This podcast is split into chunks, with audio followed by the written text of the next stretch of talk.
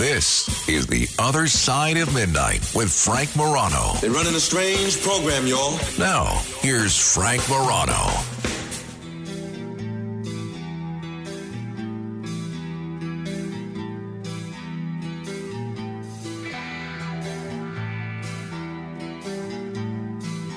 There is a story in, out of the New York area which has now begun to be followed by the whole country. I say begun. Really, since it happened, it has captured the attention, the imagination, and the highly charged opinions, not just of the whole country, but of the whole world. Look, if you live in a city, and you take the train regularly, I'm sure you know what it's like. I was on the subway yesterday. There's every variety of character that walks onto the subway. I'm sure you know what it's like to have someone on that train that's a little out there, maybe even a little deranged, someone that you're afraid of and you keep your distance from. What do you do, though, if this person goes nuts right there on the train and openly says, he's going to kill you and he's going to kill everybody. And he doesn't care what happens to him as long as he kills folks. That's not a direct quote, but that is almost what occurred in the case of Jordan Neely. And the person that jumped to aid his fellow strap hangers was a Marine veteran by the name of Daniel Penny, a young man who held him and unfortunately, because uh, Jordan Neely was resisting and kept trying to get up, and Daniel Penny kept trying to hold him, he ended up dying. And Jordan Neely ended up dying. And I said, any New Yorker, even a Manhattan grand jury, that has ever taken the subway, there is no way they're ever going to indict Daniel Penny. Well, it shows you how little I know about the criminal justice system and the types of people that get called for criminal cases in uh, Manhattan. Yesterday, there was a major development on this case, and I've been monitoring the coverage and the commentary on this case, uh, not only in New York, but around the country. Written commentary, spoken word commentary, and I have to tell you, over the course of the last year, there is nobody who has been more on the money with his predictions and more insightful with his analysis than Dominic Carter. Dominic Carter is not only a veteran broadcast journalist who's been a friend of mine for almost 25 years, but he's been informing New Yorkers and a national audience on radio and TV for much longer than that. I mean, he was informing people on radio even when he still had hair.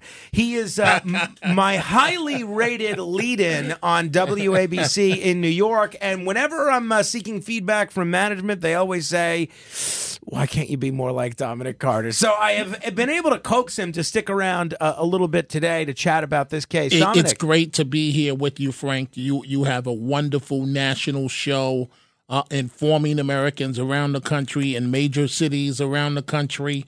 And it's just great to be here with you, though this is a bit odd Mm-hmm. because normally, if I'm here this time of morning, that means you have the day off. That's right. I'm usually uh, asleep somewhere, getting drunk somewhere. One of the two. uh, well, I'm glad you, we were able to get you to stick around. Uh, all right. So yesterday, Daniel Penny and his attorney uh, Thomas Kenniff they filed this motion to dismiss. The motion to dismiss is a pretty high bar. I mean, there's got to Yes. be almost no chance that this case could reasonably come to trial. Give us the breakdown of what happened in court yesterday, and and, and give folks an idea of uh, where you see this case going from here. Well, the judge, Judge uh, Maxwell Wiley, uh, batted down Mr. Penny's uh, attorney's uh, motion uh, on the manslaughter case because uh, alleged issues with the prosecutor's instructions to the grand jury, and also uh, Mr. Mr. Uh, Penny's attorneys argued the Marine, that is the hero Marine, because let's not let's be very clear, this guy was a hero trying to help other people. That's how he got involved in this mess. And uh, also that the medical examiner didn't establish that Penny's actions killed uh, Neely. Now, the the judge ruled that the medical examiner's testimony and Neely's death certificate, which said that the former Michael Jackson impersonator, the homeless man, died from compression of the neck. In other words, a chokehold was more than enough to establish that the defendant's actions caused the death of Neely. So you're right, Frank. It's a very high bar Mm-hmm. to get a case like this dismissed. But the fact of the matter is, so you're in, you're on in major cities like uh, Detroit. What, what are some of the Yeah, other locations? WCBM in Baltimore, KMOX Baltimore, in St. Louis, St. Louis. uh, KWAM in uh, in uh, Tennessee. We're on a lot. WUTT in Nashville. And, and you're on. That's right. On any of those locations, this could happen. Any of these locations, we've. all Let's face it. Every American has been on a train, a bus with someone uh, that's mentally ill that should be institutionalized Mm-hmm. somewhere, but they're not. And so, as you said at the top of your show, Frank, what do you do at that point? Right. And so this this homeless man, uh, Mr. Jordan Neely, again, who was a Michael Jackson Jackson impersonator, right? And it's kind of it's unfair when the media shows him as the Michael Jackson impersonator. right, that He- wasn't the fella that Right. uh, Daniel Penny encountered on the right. train. They, the person that the hero Marine encountered on the train, and the media has made this about race because you have a a, a, a white hero Mar- Marine and a black homeless man, but it wasn't about race, and here's why: because the hero Marine was protecting African American women Right, uh, that, and that were on the train. And uh, if people want to comment, we'll try and take a few of your calls at 800 848 9222. That's 800 848 9222. So, Dominic, you've covered a lot of trials over the years, uh, and uh, we, we've been covered some of the same trials. Where do you see this case going from here? I mean, do you see a, a scenario in which this ends with a conviction? No, I don't. You? Uh, It's going to be very, very uh, high profile. It's going to be uh, racially inflammatory. In every city, every state that you air in right now, you're going to hear about this case. You're going to see the videos on television of the Michael Jackson impersonator. But I say, keep this in mind. To your point, that was not the individual that this hero Marine, this guy was minding his business. Mm-hmm. And and the homeless man comes on, mentally ill homeless man comes on the train. As you said, Frank, he's threatening to kill people. He said he was prepared to die today. And so the Marine grabbed him and he just tried to hold him. But it so happens that the medical examiner claims that it was a chokehold, and so the defense, the prosecution, they will go go through that. But I want you to listen to this, Frank, because here's the thing that greatly, greatly, greatly insulted me. Right? So, racial divisions in our country, we already have a major problem in terms of um, racial opportunists uh, in terms of Black Lives Matter that just make the problem a million times worse. They're not helping anybody, they're inflaming the situation. So, this hero Marine, he's in the battle of his life, right? Now, he's looking at up to 19 years in jail for this, for just stepping up, trying to help other people. And he's going to come in to, from the courthouse and go back to his car and you had a couple of nut jobs out there. I want you to listen to what they were saying as it relates to this Marine. We gonna get you, Cracker. We gonna get you, Cracker. We gonna get you, Cracker. We gonna get you. We gonna get you. Get out of here, Cracker. Daniel Penny, you're a murderer. You're a murderer. You're a murderer. Now, can you imagine, Frank? Reverse the roles, forget right? Reverse the Forget it. roles. Let's say a, a African American defendant that's uh, that's charged with killing uh, a white person. Same scenario, and that African American defendant is walking into the courthouse with, with with counsel, and a bunch of people are standing around using the N word. Can you imagine that scenario? Well, I'll be honest with you. It's difficult for me to imagine a black man being even at this point. I don't think they would have been criminally indicted. I don't think the case would be going to I trial agree with at you. that point. I agree with you. you. know, it's interesting. Uh, obviously, you, you're black, but you've also covered a lot of trials A lot. that have been uh, racially inflammatory over the years. A lot. A guy that's probably listening to us right now is Bernard Goetz. We remember that case back in 1984. When it comes to the similarities and the differences as it relates to race being a factor in this situation, how similar do you think it is to something like the Goetz case? it, it's been compared to that a lot, a lot. And and it's unfair. It's unfair to this Marine. And and you are correct. Bernie Goetz listens to your program just about every night. Uh, and he was he he could tell you what it's like to be cast into this position where you're a regular person. Again, anyone listening to your show right now, whichever city or state you're in, just imagine this. You're a regular person. You try to interfere and stop someone that's mentally unstable and, and unstable, and you're trying to, to help others. And next thing you know, you know, somehow you you grab them and and and it's a hold and and and the medical examiner rules that that it was a chokehold that killed and now you're a United States Marine you you you committed the crime if I can be honest with you of being white right and uh, now imagine that scenario and then you're looking at manslaughter charges. Well, you know, one of the things that I'm sure you remember from the OJ case is the racial divisions in the whole country surrounding that case. Polling suggested that almost everybody who was white f- thought that OJ was guilty. Right. And uh, almost everybody that was black felt that he was either not guilty and they were rooting for him to be acquitted. And the the vibe that I get in that OJ case is that they a lot of the black community saw OJ as an opportunity to get back at the system. Here was a white racist cop that they perceived to be lying in Mark Fuhrman. And in voting to acquit, a lot of black folks viewed this as a way to kind of give the establishment that has screwed the black community time and time again a little bit of their comeuppance. Al Sharpton, when he spoke at uh, Jordan Neely's memorial, he said because when they choked Jordan, they put their arms around all of us.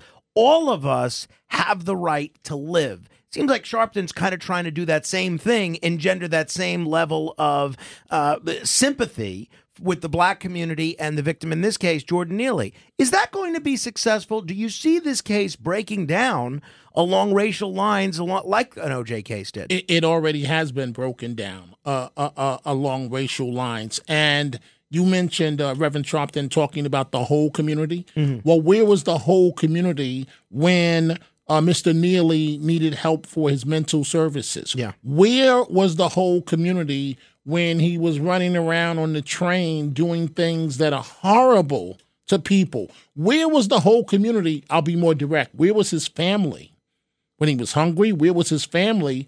Uh, there are reports that that he came close to pushing people on, on the subway tracks. And again, in any city in America, any location in America, these are real issues that could happen to anybody. And now you have a former decorated United States Marine that's being called essentially a racist when he was standing up to help others.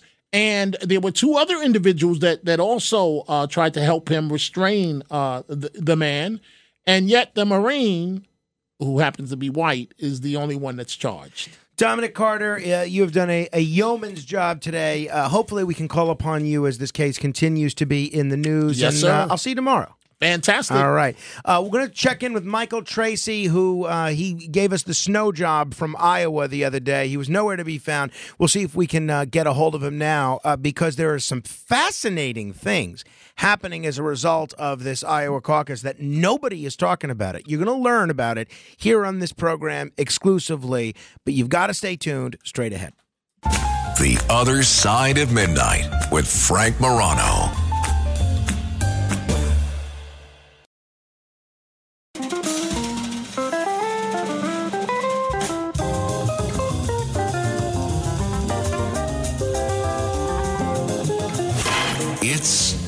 Other Side of Midnight with Frank Morano.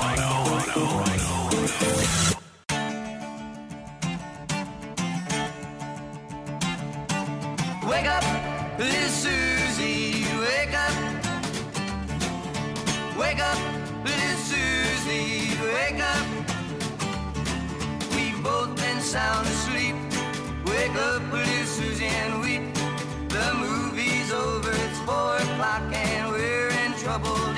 This is The Other Side of Midnight. I'm Frank Morano. On the occasional and rare moment that I sound semi coherent or semi intelligent, it is usually because I have committed Twitter plagiarism by uh, just reading from Michael Tracey's Twitter feed. I know it's now called X, but I'm a dinosaur. I still call it Twitter. He is probably the main reason that I still have Twitter because I get such a kick out of his tweets. And even though know there's uh, whatever many characters they they allow you now. They're they're packed with information, an occasional dose of sarcasm, and a great deal of intelligence. And he is just off the campaign trail where he was covering the Iowa caucuses, and we have given him a couple of days to defrost. But he is joining us once again. Very pleased to be joined by independent journalist Michael Tracey. Michael, do you still call it Twitter or do you call it X? You know, say, enunciating X is just so awkward that Right. I think everybody's just going to habitually stick to Twitter just in just for the sake of clarity. Whenever you see Twitter or X referenced in print media, they still almost uniformly say the platform formerly known as Twitter. Right. And it's been like six months since the name was officially changed. So who knows? All right. So it seems like you're with me and still calling it Twitter for the most part. Yeah, I mean, I still don't really understand the logic behind changing the name because Twitter was so universally known as just one of the chief social media platforms that had entered into the cultural nomenclature, whereas X is just clunky and even still difficult to kind of uh, naturally integrate into one's frame of reference. Indeed. Indeed. Who cares? Uh, indeed. All right. So you were in Iowa. Uh, you're back from Iowa, I take it now, right? Yeah, I just got back today, actually. Okay. So you were in Iowa for the uh, the Hawkeye Hawkeye. Uh, how did the weather affect you? And maybe more important, how do you think the weather affected turnout? Okay, so here's the best way to illustrate how cold it was. It was so cold that even when I was driving around in my rental car, I had the heat on full blast. My the my feet would inevitably get cold just because when set on the floor of the car, they were close enough to the exterior or close enough to the outside temperature that my feet would get cold. I had never experienced that before. it was it's so cold that it actually is like it's like it was sharply painful. Now, I generally am more uh, able to withstand cold weather than a lot of people who I often feel like get hysterical about it, but this was an exception. I mean, this was rough. This was uh, it was so cold that one night I was in my hotel, and throughout the night alarms kept going off. So I was like wondering, is there a fire? Is there something going on? And it turned out that it was so cold that the entire building's pipe system froze, and it was causing like flooding and everything. It was just it was wild. And yes, it did. Ha- it happened to just coincide with the Iowa caucus. Oh my Um, goodness! So, my I, goodness. I mean, so the how did it affect the caucus? Well, just anecdotally, I, I personally spoke to people who were inhibited from attending for weather-related reasons. Like actually, just before I left um, this afternoon, I stopped by the only uh, kosher deli in Des Moines. And I, I think I, I learned that this place existed because uh, Ron DeSantis had actually gone there to campaign uh, a few weeks ago, and I went in and got a sandwich. It was very good. But uh, one of the guys working there, like an Orthodox Jew, who was otherwise inclined to support DeSantis, said that his road, st- like the road that his house is on, was still perilously covered with frozen snow. So remember, there was a blizzard a couple days before the caucus, and then it was such frigid temperatures that the snow hadn't gone anywhere, so he wasn't able to safely get out of his house, Wow. more or less. And you know, the nature of a caucus is that if you can't physically get there on at 7 p.m. on a Monday night, then you're screwed.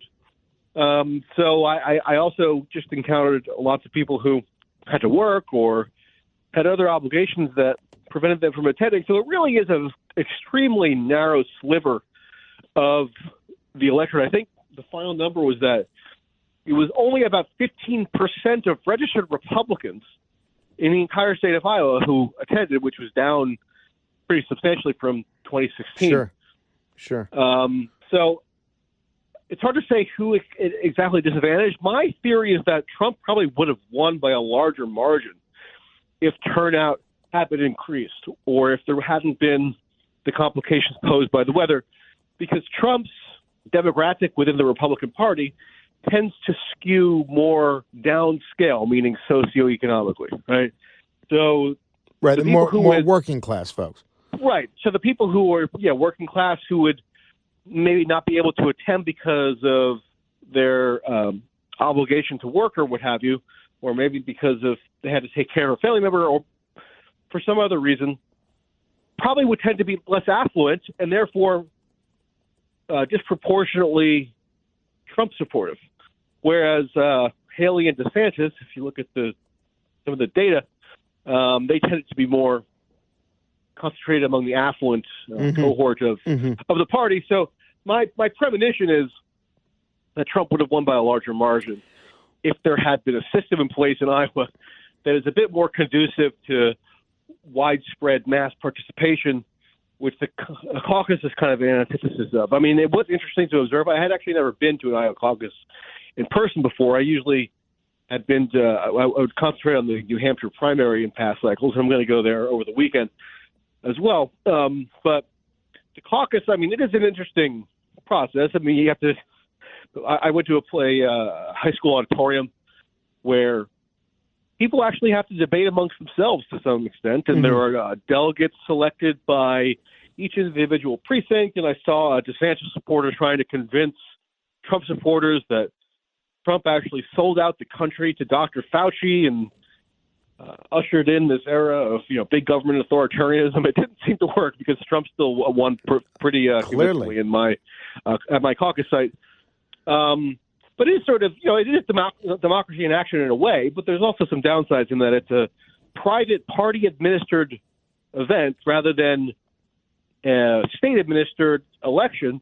So the party can do whatever it wants, even if it um, hinders huge segments of the population from being able to attend. You know, they can proceed with it. But it is sort of novel that uh, such an unrepresentative portion of the population has such an outsized role in determining who the next, you know, quote unquote leader of the free world is. Right. Right. Um, remember, you know, only 15% even of registered Republicans in Iowa, and these are some of the most plugged in, motivated voters in the entire country because they're so accustomed to Iowa being at the center of political attention in the country. There's a whole industry in Iowa around, you know, kind of a specialization in caucus process. Um, so anyway, I'm rambling. No, uh, um, one of the things, and if people are just tuning in, we're uh, talking with Michael Tracey. He does a lot of work everywhere. Great freelance journalist, wonderful independent journalist, uh, very very experienced. Uh, but I think he does some of his best work on Twitter. You can follow him on Twitter at m tracy m t r a c e y. Um, one of the things that people have attributed to potentially uh, reducing turnout was not just the weather, but the fact that all of the big media organizations called the outcome of the race not only before the people were done caucusing, but in some instances before people had even begun caucusing. Speak to that for a second. What was your experience like being at a caucus site while the election results or the caucus results were already called? Yeah, so I can personally attest to that being the case because I was at a caucus site again at a high school auditorium in a place called Grimes, Iowa, which is in Dallas County. Sort of a suburb of Des Moines. And I was watching the campaign surrogates give their final addresses to the crowd that had assembled. Because in an in a, in a caucus, each campaign delegates uh, certain representatives to go and appear before the people who are there and make a case for them to support their candidate. And uh, that process was still going on when I got the first, you know, push notification on my phone saying that Donald Trump had been declared the winner of the Mm. Iowa caucus. So literally, no one had voted in my entire at the entire caucus site that I was at when that notification came through. And you know, I guess you know technically there was probably some statistical validity to the determination to make that declaration when it was made, but if you're going to get all high and mighty and pious about so-called election interference or um, you know the sanctity of the democratic process, which the media tends to do day in day out to the point of utter tedium, and then they have no qualm about uh, forcibly interceding in the middle of a very consequential democratic exercise to the point that you're almost telling people in a way that their vote doesn't count or like I mean most people aren't in, intimately familiar with the apportionment of delegates, and that even if Trump is the you know declared the winner overall, maybe their vote still counts because if you're supporting another candidate, then they could still get a certain number of delegates if you continue if, if you you know conti- uh, carry on and cast your vote for them. I mean, most people don't really get the the, the intricacies of that. Um, so it could have had an impact because, you know, as I'm sure people are aware, lots of people get push notifications on their phone nowadays, um, and everybody in there has a smartphone. Even the even the retirement age folks who tended to be who uh, populate uh, an Iowa caucus. Um, so yeah, so as I was sitting there, and before a single person had been in, able to vote yet, there was definitely the call that was made for uh, Trump winning the caucus. I mean, I don't, who would have heard it if for the networks or the media organizations to simply wait half hour or an hour Right. I mean, that, that's what I don't understand. I mean, uh, to open themselves up to all this criticism, not only from other candidates, but from voters and party leaders, uh, to me is such a, an unforced error for very little value. I don't, I don't get it at all. Uh, but y- you think because of the narrowness of who v- ends up voting in a caucus and the relatively paltry turnout, at least compared to a primary that a caucus generates, that if there had been a primary that Trump would have won by a wider margin? Well, yeah, I, th- I think that probably stands to reason because even going back to the 2016 Republican primaries, Ted Cruz overperformed in caucuses, and relatively speaking, and Trump underperformed in caucuses, relatively speaking. Remember, Ted Cruz actually won the Iowa caucus against Trump in 2016 because he was able to organize, uh, especially the Christian conservative vote in Iowa, which which is influential, and uh, Trump had more of a ramshackle operation at that point. And uh, there were other caucuses that were held in 2016, and Cruz tended to overperform, overperform in them. Cruz actually won Maine, uh, which was one of the oddest results of the 2016 cycle, because Maine actually tended to, uh, to be one of the more natural constituencies for Trump, and he ended up winning in the general election one of the congressional districts in Maine, which netted him an, an additional electoral vote because Maine is one of two states that allocates its uh, electoral votes by congressional district. Sure, sure. So, yeah, the, it, Trump probably uh, would have performed even better if there had been more mass participation. Because again, it comes to the demographic breakdown socioeconomically within the Republican Party, where you have, um, you know, DeSantis was probably the best analog to Cruz this time around in terms of who he was appealing to, although it doesn't quite map on uh, perfectly, but you know, roughly speaking. And these are the the, the DeSantis people are going to be the more uh, politically attuned. They're going to they're they're, they're tend to be more affluent. They tend to be more uh, politically engaged, just in terms of their ideological convictions. So the caucus tends to ha- overrepresent those types of people, whereas the more casual uh, news consumer, the more casual follower of politics, who maybe feels positively toward Trump, but is not again hyper engaged in the process um, going to be lesser represented. So I, I would expect that to probably be borne out to some extent in um, in New Hampshire next week, and then through other uh, caucus, other primaries. A lot was The, made. the, the caucus really is a relic of the past Sure. in, a, in a lot of ways. Now, I don't think Iowa's ever going to get get it. Iowa is going to get rid of it anytime soon because for them it comes with a lot of prestige Sure. first in the nation, et cetera. And there's also this cottage industry of operatives who specialize in caucus procedure. Um, but uh, for the, for much of the country, it really does not make sense on a logistical level, or even just in terms of basic fairness for who's able to participate. Uh, talking with Michael Tracey. Hey, uh, we, a lot was made of the fact that Ron DeSantis had uh, visited all 99 counties. He clearly invested a, a lot of his time there and a lot of his money uh, to the extent that he had uh, resources. Why do you think he did finish second, but why do you think he fell so short of Trump? Uh, a year ago, people were predicting that he was going to win. Not, not even that long ago, six months ago, people were predicting that he might have a chance of winning in Iowa. Why did he fall so for, fall fall so for, far short of where Trump did? Well, I I think as late as uh, November, DeSantis himself was saying he was going to win Iowa. Right. Um, so he was personally predicting a victory there. Now, I mean, candidates will always try to be aspirational in their rhetoric in terms of how well they can perform in elections, but man, to make that definitive of a, pronouncement and then to lose by 30 points, that's a that's a pretty severe blow. You know, I think there's a number of reasons. One of them is that DeSantis was clearly trying to make a play for this organized evangelical Christian vote um, that propelled Ted Cruz to victory in the Iowa caucus in 2016.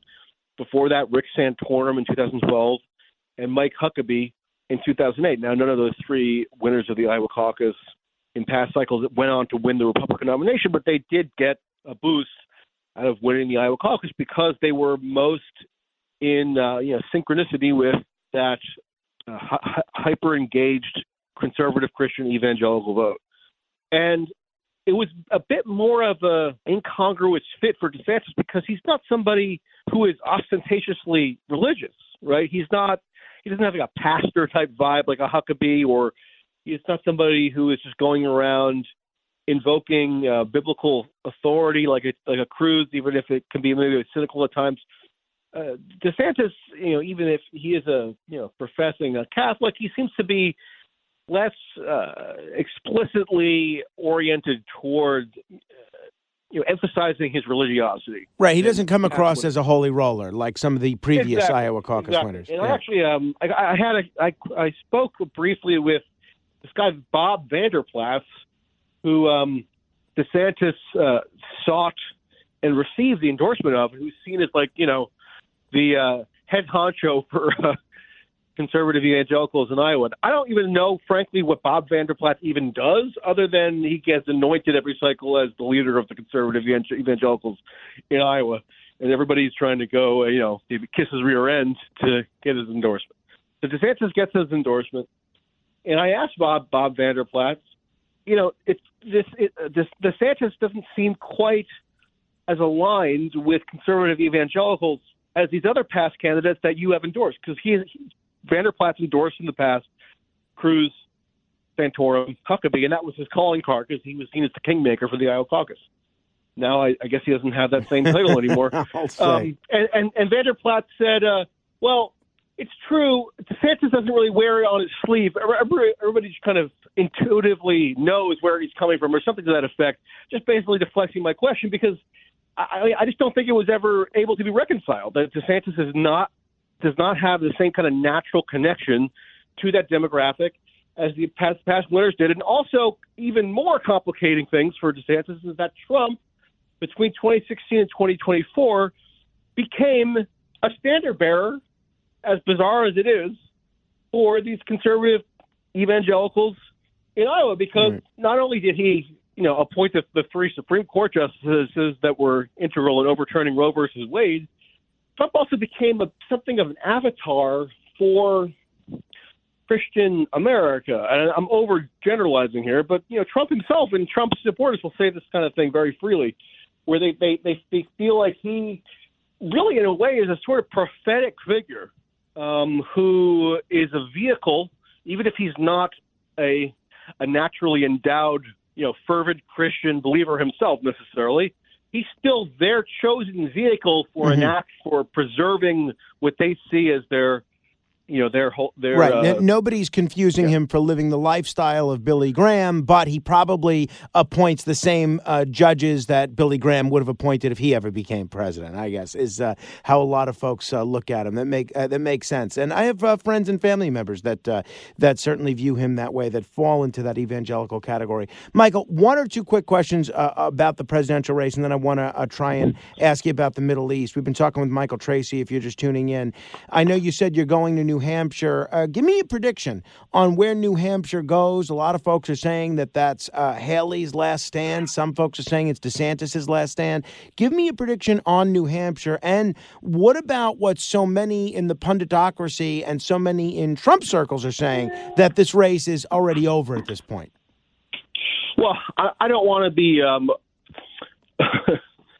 overly uh, hubristic and declare anything over, but I mean, my my impression for months has been that the race was effectively over. I mean, Trump has had such an insurmountable lead for so long that it was almost statistically implausible that there could be any real change. I mean, I, I think the the critical point in the prime this primary process, and remember this primary process is historically anomalous because Trump is running as a quasi incumbent, and to go into a primary with his with the political cachet that he accumulated Right. from being president and from having this very robust connection with conservative uh, core Republican voters put him in such an advantage that to dislodge him really would have required like a you know a perfect storm, or it would have required like a perfect.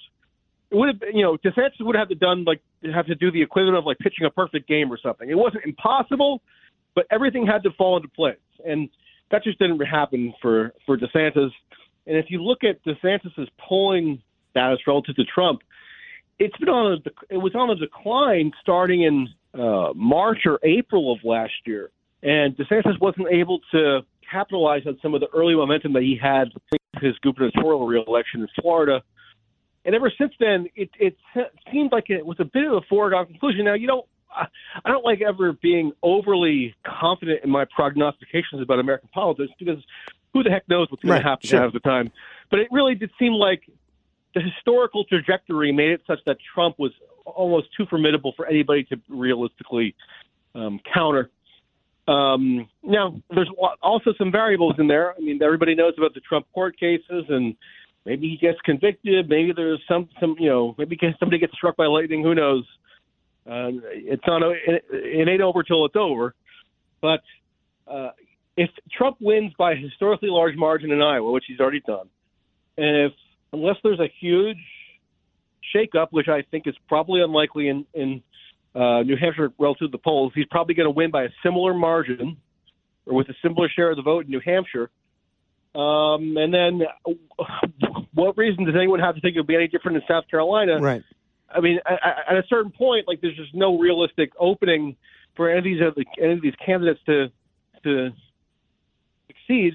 And I think there's going to be kind of uh, the, the the the rationale for a Nikki Haley or a Ron DeSantis to kind of hang around is that you know there could be like some exogenous factor, such as a, uh, a court conviction or what have you, um, that maybe forces Trump to step aside. Which you know, again, it's hard to imagine. But they're going to st- the, the only logic for staying in is going to not be that they can best Trump electorally, but that Trump is going to be somehow thwarted from running by some other uh, for, for some other reason. Hey, uh, Matt, uh, um, Michael, just so folks can sort of guard themselves against whatever biases they perceive in your analysis or your reporting, I know you don't generally uh, make endorsements or things like that, but you do, uh, you are pretty open about your opinions on various issues and your opinions as to various candidates.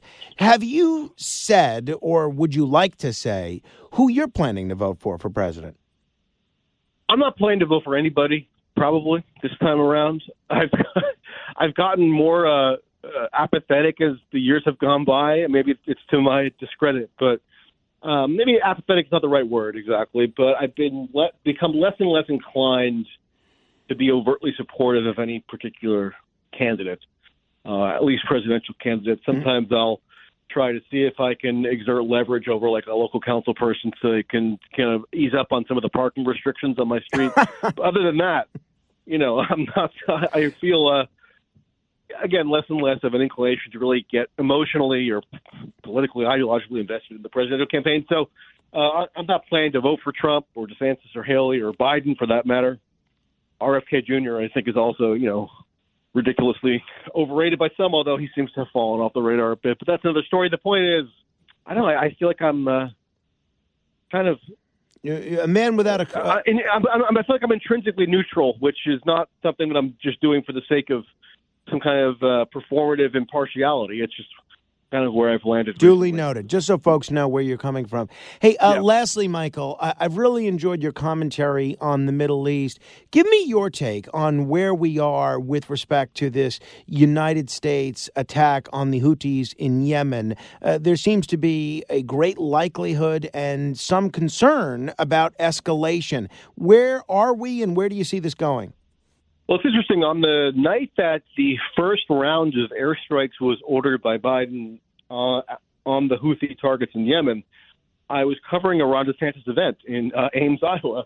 And because, you know, to, to his credit, uh, DeSantis is actually much more open than Haley or even, frankly, Trump in taking kind of unscripted questions from um, uh, journalists and also just members of the public who show up to his events. So I was able to ask DeSantis about the uh, airstrikes that had just been launched within you know a matter of uh, about an hour of his event getting underway, and uh, DeSantis said that he does not believe that it would have been necessary for Biden to seek congressional authorization before launching that attack on the Houthis in Yemen.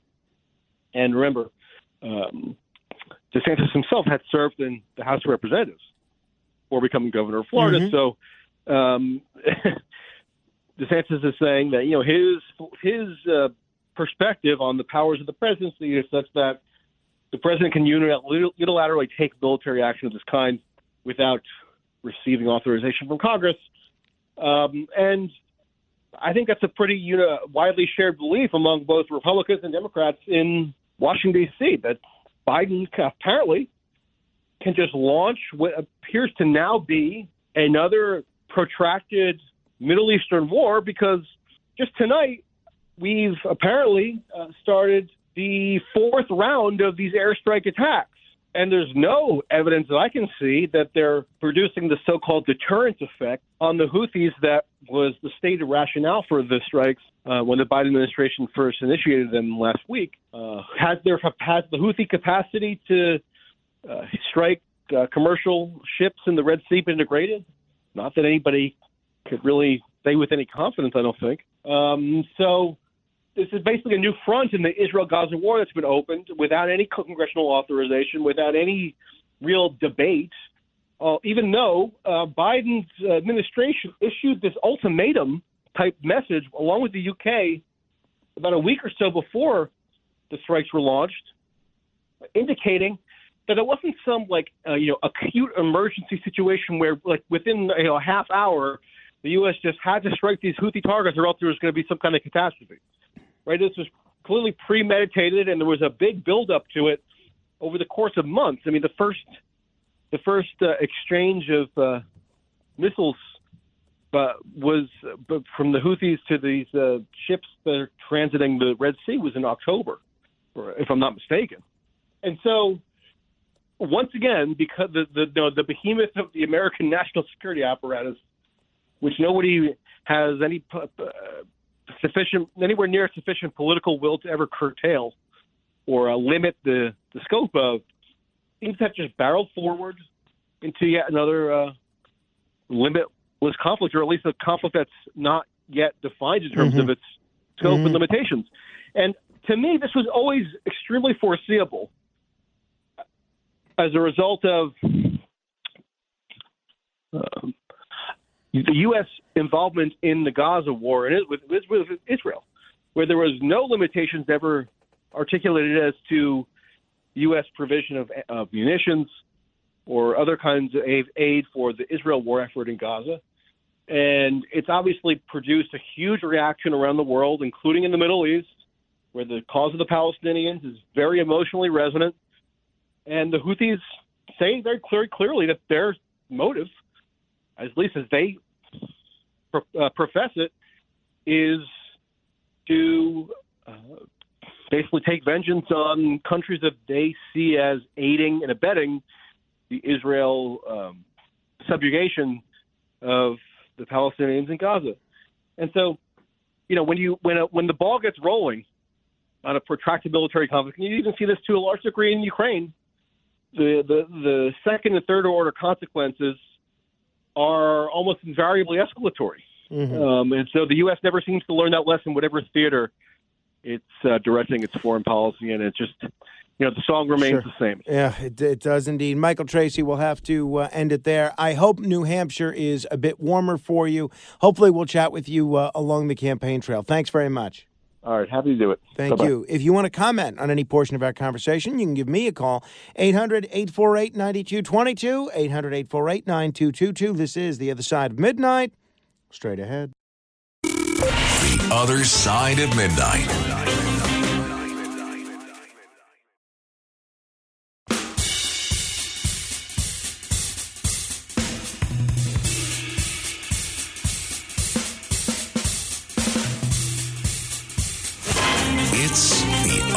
Side of Midnight with Frank Morano.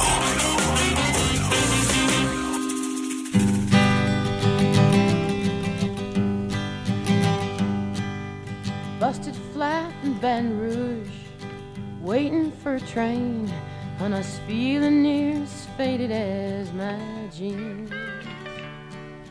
Bobby thumbed a diesel down just before it rained and rode us all the way to New Orleans.